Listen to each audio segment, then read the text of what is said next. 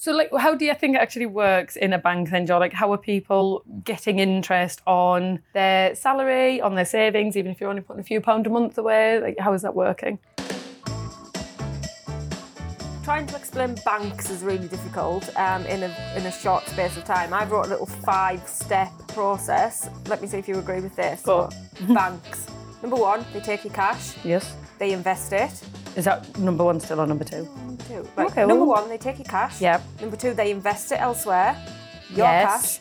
Number three, they loan some cash out to other people of your money. Yes. They then take interest on that because you've borrowed money and you have to pay interest back.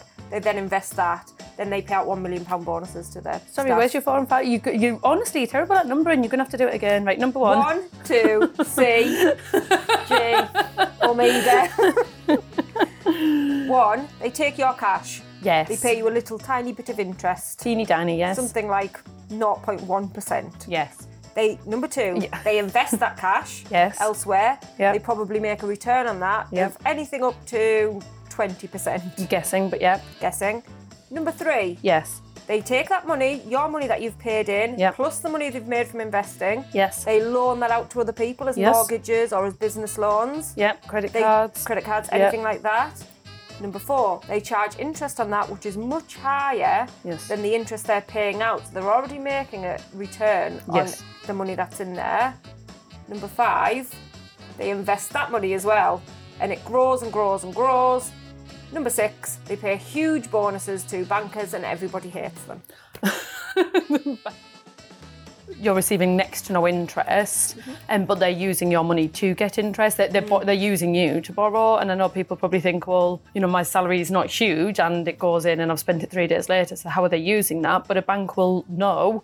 On the 28th of the month, we've got this many million customers who will all get X amount in, and that's what they're borrowing against. It's not kind of an individual, Yeah. couple of hundred pound here and there. It's the the overall weight of what they've got across the banking system, what they know is coming in, what they know is coming in in credit card repayments, loan repayments. There's a reason they're all in your grill when you're late because they're banking on that coming in Yeah, banking on it. for it to go back out. Do you remember my ex who wanted to start his own bank? Yes. Do Is it, this happens to be the same ex who also wanted the Viking funeral. yes.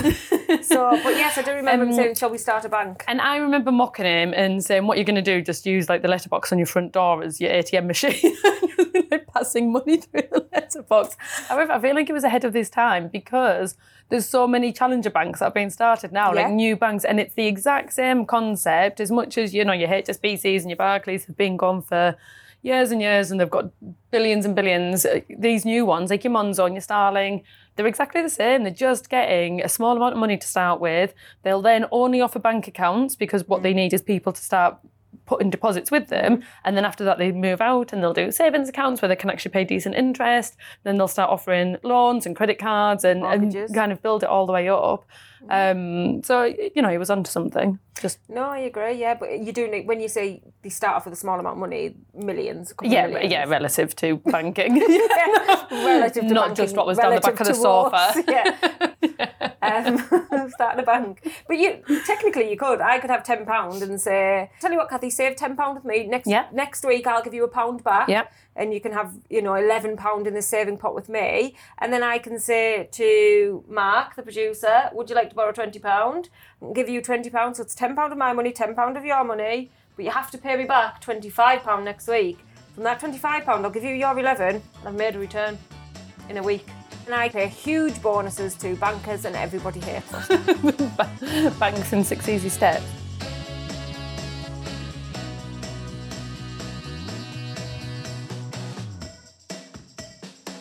So, if you're going to start saving, you mentioned about potentially having a savings account alongside your bank account. Yeah, one because your, your current account, which is where your salary and things Yes. going to, the interest rate is going to be very, very poor indeed. So you always need a separate savings account because generally they'll put a slightly higher interest. Hmm. Shop around, use Money Supermarket or another comparison site to see who's got the best interest. Yeah.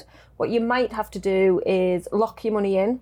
The longer you lock your money in, the higher the interest rate. For all the stuff that we've said, because Yeah. the bank knows they'll have access to your money for longer, they can loan it They out for longer, can't so they can pay you more. Yeah, and a lot of the time, if you break that earlier, you'll get nothing. Yeah. So you you know it's an incentive to keep it. Yeah. I know that people probably feel a bit disheartened by how little interest you get at the minute, and it, mm. it doesn't feel, you know, like a good place to put your money. But it's all relative. The interest that is being paid on accounts is so low because Bank of England base rate is so low. But then that means when you are taking out mortgages, that's also low. So it's all kind of linked, and at some point, bank base rate will probably go up. In which case, yes, your savings rate will also go up, but your mortgages will go up. So it's there's kind of pros and cons. Um, I think we were discussing this recently, weren't we? So it was 40 years ago in 1979. The Before I was born.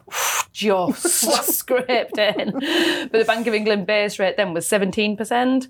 So, yes, you could stick your money into a bank account and probably get 17% interest, which is phenomenal. But can you imagine how high your mortgage payments were as well? Wow, like, you needed yeah. that bank interest in to mind, just pay off yeah, your mortgage. something like two point five percent. exactly, yeah. It's crazy, isn't it? So it is all relative, and I know that they are frustratingly low at the minute, but that's part of kind of the wider thing, and it will turn around. I think as well what some people don't understand is when you've got money in cash in the bank, you pay tax on that. People don't realise, Yes. you know, after a certain amount, you will pay tax on it, Yeah. which is why there's options for cash ISAs. Yeah. Um, so even without investing your money, if you still just want to keep it in cash, you can wrap an ISA around it, um, and that will make it tax free. And I would say it's not even just the fact that you could pay tax on the interest you've got, which is part of it. It's the fact that you will have to go through a self-assessment process and declare what interest. Yes. Even if it's to then just say, you know, it's it's a small enough level of interest that I don't have to pay tax. Yeah. You've just created life admin for yourself. And Which especially if you're know we all employed. hate. We all hate. So if you're if you're employed, you wouldn't normally do a self-assessment. And if all of a sudden you've got this extra income, you're having to do a self-assessment. So a cash ISA should absolutely be first point of call because it just means it that. gets away from all of the admin. You don't need to assess it. There is no tax to pay. Yeah. So we've looked at bank accounts and cash ISAs. A third option is premium bonds. So premium bonds are one of the options from National Savings and Investments, and the point there is that you're putting your money with the government, so it is as safe and secure as could be. Your entire UK government would have to go bust before you lost your money. so it's not that implausible. I mean, it's not.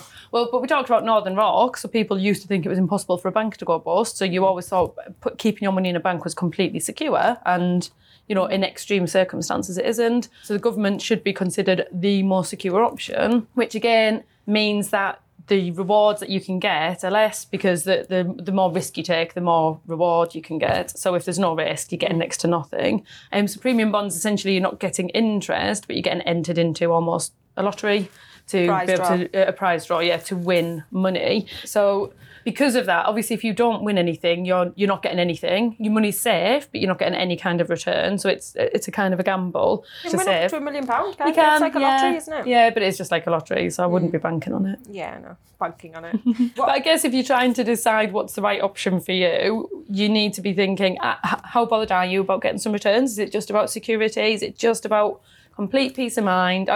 You know, you could stick it under your mattress. Um, or if it is about maximising the returns, if that is something that you want your money to do, it's knowing how long you're comfortable locking it away for. And then, like you said, doing some research on um, your ISAs or your savings accounts that have got fixed terms and getting as much as you can in terms of interest for it. So it, there's not a single right answer. It's down to what you're after. If you think you might need to dip into it, if you just step in into saving for the first time, I'd probably keep it quite flexible. And then once you're feeling a bit more secure, maybe tie some of it up, get some of it in premium bonds. And if you win the million pound prize, then Brilliant. absolutely, you know, best tip ever.